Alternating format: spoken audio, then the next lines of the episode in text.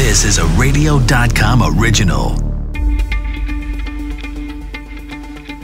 This is Coronavirus Daily World on Pause. I'm Charles Feldman from the KNXRadio.com studios in Los Angeles. And I'm Mike Simpson. Here to talk about the coronavirus pandemic. Getting COVID is bad enough, but what if you have cancer too? We'll talk to a doctor who's studying how cancer patients are impacted by COVID 19.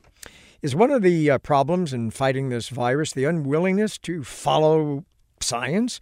Why are people so skeptical when doctors and scientists talk? The bright lights of Las Vegas, they have been dim since the pandemic started. We'll look into how a city that thrives on tourism is trying to hang on right now. We will also explore how the child care crisis is having a devastating impact on working moms. Those among the highest risk groups of dying or getting seriously ill from the virus are cancer patients. The disease weakens the body, and treatments like radiation and chemotherapy can lower the immune system. UCLA now starting a clinical trial that will address this high risk group. Dr. Beth Karlan is director of the Cancer Population Genetics Group at the UCLA Jonsson Comprehensive Cancer Center. Doctor, what are you looking for in this trial? This trial is actually sponsored by the National Cancer Institute. It's being done throughout the U.S. But what we're looking for are basically some of the comorbidities that cancer patients have that may exacerbate the, can- the COVID infection. Um, what type of treatment modifications? You know, what? How does COVID infection alter the outcome from your cancer? Did we need to change the way you got your chemo or radiation because of the COVID pandemic? Um, and what are the risks to your survival? What does social isolation? What do the healthcare disparities we're so we're so focusing on? Um, does that impact us not just because of the social factors, but there are different susceptibilities um, amongst different populations. And how does that interplay with cancer? Do we have any early clues? Well, we have data out of China from the WHO showing that the mortality, the risk of dying from COVID if you are a cancer patient, is at least twice that of the general population. And I think what we're trying to understand is why. Um, cancer patients who uh, test positive for COVID and would like to enroll in this study will collect blood, we'll look at their x-rays, we'll see, in fact, um, does the pulmonary manifestation, the immune modific- the immune manifestations with the cytokine storm we've been hearing about, the blood clotting, and all the effects of COVID, how are they exacerbated? Because cancer has many of the same pathways involved. We have a higher risk of having, you know, a blood clot if you're a cancer patient, of getting pneumonia and all. Um, many of the risk factors that we've come to understand are risk factors for cancer, older age, smoking, obesity, are the same risk factors we're hearing about to catch COVID and get sick from COVID. So that's really the interplay. Um, there is what we're doing in this study really across the country is to try to get enough of a population with enough diversity in that population to see how this interplay works out.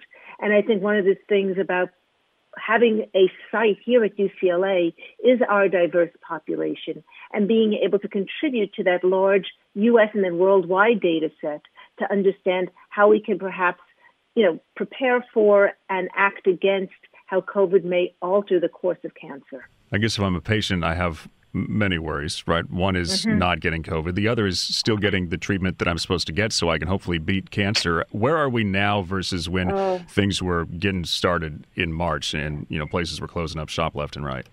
What a great question. What a really insightful question. So, um, because we have a better sense about masking, social distancing, and ways to prevent transmission, um, it is a bit easier in terms of if you have surgery for cancer. Um, it used to be that you had no visitors and you're so isolated and it's so hard to get up, get out of bed and recover when you're really alone. We set up things with Zooms and things like that. But now at least since we understand some of the transmissibility and some of the appropriate precautions, all patients are screened uh, to make sure they don't have COVID before undergoing surgery. And in most cases, they're allowed at least you know one visitor with them, which really does. I'm a cancer surgeon, so really seeing these patients and seeing their recoveries, it really is helped by having a family member or friend there with them. Um, we were delaying all surgeries, even I don't want to say cancer surgery is elective, but we were often having to delay it at the beginning because of concerns about COVID transmission, having enough support, ventilator support, if we had a real surge in cases. And now that we have a better way and understanding of transmission and public health prevention, we're much we're really back to normal pretty much in terms of being able to deliver the care that's required. Dr. Beth Karlan directs the Cancer Population Genetics Group at UCLA Jonsson Comprehensive Cancer Center. Doctor, thanks. Is the anti science movement slowing down our ability to stop the virus? Are people not taking proper precautions to avoid getting sick because, well, because they simply don't believe or care what scientists and doctors have to say? Holden Thorp, chemist and editor in chief of the Science family of journals. Uh, Holden, have we ever been a science based country to begin with? Well, I think that we have seen a building of anti science sentiment in the country, but it's been over many decades. If you think back to uh, World War II and the Manhattan Project, now thankfully we feel uh, more nuanced things about nuclear weapons. But at the time, the Manhattan Project was seen as this great triumph of, of science to serve the nation. And that was probably the high water mark for trust in science in the country. And over the ensuing 75 years, uh, we've seen that erode, and it especially started to become important when uh, running against the environment became something that Republican politicians found to be politically useful. And I think over that, ever since then, and with the advent of, uh, you know, quantitative polling, uh, I think we've seen that it's politically useful to run against science, and that has led to a building of an anti-science sentiment in the country. So which is is it kind of coming to all together here in COVID? is it just the politicalization of everything that we do now that is the main factor for this distrust? Because it, it still comes back to everybody's got a job, and I'm not going to go to anybody else's job and tell them what to do. There's a reason why you guys are the scientists because this is what you spend your life doing, and you know what you're talking about. Yeah, I think there's a thing that goes along with it that is just a general mistrust of expertise that is building, and a lot of people who feel now, you know, that they can read a few things online and become an expert on something. so I think that's proceeded in parallel, and it, and it, I think it fills a basic human uh, need to know things, and so if you can find a way to know some things on your own, then it's tempting to believe that you know just as much as somebody who spent their whole lifetime uh, studying things. Yeah, but but but thinking that you know more than you know is one thing, but holding views that are so uh, at variance with what really are scientific facts. And I'm thinking in particular, Mike and I both recently watched a, a documentary. I'm not going to mention the name and give it a plug, but it's about the growing numbers of Americans in particular who firmly believe the earth is flat. And you watch this documentary, and these are people who otherwise seem to be fairly bright people and they're articulate, and they lay out their reasons why they are sure the earth is flat. So I guess my real question, Holden, is are we just getting dumber? No, I don't. I don't think so. I think it's more. Um, I think it's more about uh, the trends and the political uh, aspects are certainly very important. Uh, and I think there's another thing, which is that science, in particular, has always felt that if we're doing our thing and following our data and uh, posting, you know, scientifically accurate uh, uh, thing, you know, research articles, that the rest of it will take care of itself. And that's a, a faulty notion that we've had of this of science being apolitical, which has led a lot of science to be disengaged. And one of the things that I think you're seeing uh, particularly from us and our um, peer publications, is a call for science to be much more engaged in politics and the public discourse than we have been, and not to fall back on this notion that says, oh, science is apolitical and it's uh, disengaged from what's going on in the public. That thinking has led to uh, you know environmental degradation and affirmative action falling apart, and now you know public health uh, disasters. And so science needs to to get in the arena uh, and engage in the public discourse. And I believe that that uh, line of thinking certainly has has contributed to the situation that we're in. Holden Thorp, chemist and editor in chief of the Science family of journals. The seductive lure of Sin City tempts many people to risk their savings and the chance to make a fortune, all with just one roll of the dice or spin of the roulette wheel. But not as many people now are in the gambling mood when it comes to their money or health. Las Vegas has been hit hard with a massive loss of visitors. City built on tourism, so how can it survive if there are hardly any tourists? Jeremy Aguero is principal at the economic analytics firm Applied Analysis in Las Vegas. Jeremy, how does this current crisis compare to other ones the city's gone through? We remember the drop off after 9 11 or the Great Recession. Obviously, the Great Recession was longer, but how does this compare? In terms of order of magnitude, I don't think there's any doubt that, that the immediacy of it uh, places it beyond anything that we've seen sort of in modern history. Um, you make an excellent point that the Great Recession lasted longer, right? Um, you know, we lost about 200,000 jobs over two and, a, two and a half years during the Great Recession. We lost 250,000 jobs as a state uh, in about two months uh, with the COVID-19 crisis. Now, obviously, some of that's been added back as we sort of see, seek the stabilization, sort of in a pre-vaccine environment But if we look at job losses, if we look at that uncertainty, if we look at the direct impact on our core tourism economy, um, I think it is uh, worse than anything that I've had during at least my 25 year career and anything that I think has happened in most of our lifetimes. So take me through some of the layers of it because I think, okay, tourism hit in Vegas. The hotels aren't doing a lot of business, there's not a lot of people vacationing, uh, the casinos are doing what they can to, to make things safe. But it's more than that, right? This is a city that also runs on conventions, and we're not getting big groups together anymore. Yeah, look, I mean, I, think all those things are related to each other, right? I mean, obviously, visitor volume is incredibly important. 42 million visitors come to Las Vegas every year, and um, you know, we closed down uh, Las Vegas for uh, uh, over two months. Um, the you're also right that as the economy is opened back up, more hotels are opening. We're seeing occupancy start to slowly rise and come back.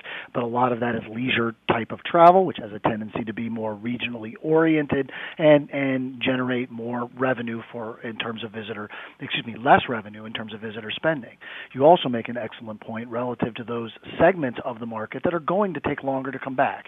Conventions, trade shows, um, special event type activities, those those type of things. Obviously, those are going to take more time uh, to come back because of advanced planning and because of the nature of that type of travel. And there's no doubt that our resort properties are are being you know resourceful and creative in terms of creating opportunities to fill hotel rooms, but there's a balancing act there as well, right? The the the need to to, to want to try and bring in additional customers, but at the same time, you know, respecting um, what the expectation is of those customers and and and and, and what offerings are available uh, to those that you can have staying in your hotel. What does this do to a city that is used to functioning at a certain level? I mean, there's a steady roll of people coming in, coming out, and that's how the city works in terms of tax base and money that's being made, and people having jobs to go and work at some of these big resorts. Because if it's you know below 50% capacity, you don't need all the people that you used to have to need, and now they're out of work. Yeah, without a doubt, and and the, you know when you you consider that about a third of our workforce is in leisure and hospitality, and when you consider the ripple effects associated with that, you know suppliers and people going back to their neighborhoods and spending those wages and salaries, it's about 50% of our workforce that's either directly or indirectly dependent upon our leisure and hospitality industry. So the magnitude of that is significant, and it's a big reason why our unemployment rate rocketed up to the highest rate of any area in the country that's ever been reported. Right? I mean that that that's you know incredibly problematic.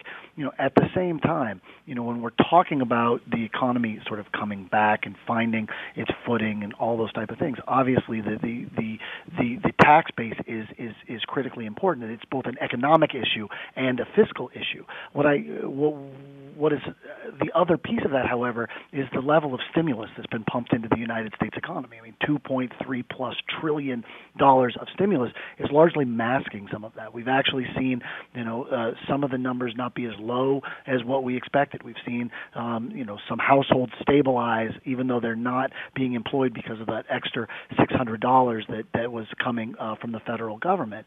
You know, the combination of those direct payments has bolstered things like taxable retail sales and stabilized some of our our markets here. Is it, you know, has it anyway been, you know, panacea for the challenges that Las Vegas is, is facing? Absolutely not. As a matter of fact, it may just be delaying some of the additional pain. Vegas has benefited significantly uh, from that stimulus that has flowed in, and it's helped really stabilize some of those tax receipts at least over the past couple of months. This is an unscientific poll, but it seems like every couple years to me, or at least a few years, somebody writes some article that says the way that Vegas is built, and even you know Nevada, if we expand it all the way out, it's not sustainable if there's a big crisis. Is this it, or do you put any credence behind those claims? Yeah, look, I really don't. I mean, um, you know, those, those articles have been going back uh, all the way until the uh, early 1900s uh, that Las Vegas wasn't sustainable, and ever since you know gaming was legalized in the state of Nevada in 1931, you know, everyone wants to use some cliche like you know where we just went bust or we rolled craps. I mean, it's a good it, headline, right? Of, right. It's just kind of silly, but I understand. Uh, I understand why people view it that way. Look, Las Vegas has proven itself resilient and resourceful through any number of economic economic downturns. I think that we as a nation will get past the COVID 19 crisis, and we as a community here will get past the COVID 19 crisis. But I don't want to um, sugarcoat that in any way. I don't think this recovery is going to be measured um, in weeks or months. I think it's going to be measured uh, in years, and the pain we will deal with in that time is something that's going to be very real for a number of working families here in Southern Nevada and a lot of business owners, both large and small. Uh, I do believe we will get to the other side of that, and, and when we do, uh, we will slowly slowly get back to the the, the, the, the, the nature of growth and investment and the and the reasons that businesses have invested here and people have moved here. But it's going to take us some time to get there. Jeremy Aguero at Applied Analysis in Las Vegas. Kids are back in school, but most of them across the country are still at home and learning online. Now that means mom or dad or both have to stay home too to make sure their kid or kids are okay. If you can't afford a nanny or babysitter, it means you have to stay home from work, right? Tends to be moms who give up their jobs to watch the kids. That could have a big impact on the workforce in the future. KYW's Matt Leon talks to Karen Aronian, education and parenting experts and a fellow at Columbia University, about the long and short term impacts. We are in a absolute cliff dive with our ability to support our number one essential workers, as well as I would say, you know, here again, our other set of essential workers at this moment are teachers. How can they pivot at home and pivot to meet their job demands, expectations? If we don't have childcare for them, how are they expected to spend the day with children in distance learning, be in person, distance learning, or hybrid? And as we all know, that demand is quicksand shifting daily. So we do and we have gone out of our way to find childcare to some extent for essential workers. So if we expect the teachers to show up, who are parents too, how do we now provide them with this essential childcare? And is this a situation? I would imagine there are a lot of people that have to drop out of the workforce because they can't find childcare. And is it safe to say that this is affecting women a lot more than men? Right. Women are the majority of our childcare uh, providers and responsibility falls on them. It has been reported. And therein, we are looking at their struggle to hold on to jobs where we've seen a tremendous decline. Uh, it was off in extreme numbers. And we know that there's just been a small rebound. However, women are still caught in this push and pull between their number one responsibility if they're parents, their own children, and the children they care for if they're teachers or if they are any type of worker within our economy who's looking to show up and retain their position, of course, and be a breadwinner for their families at this time.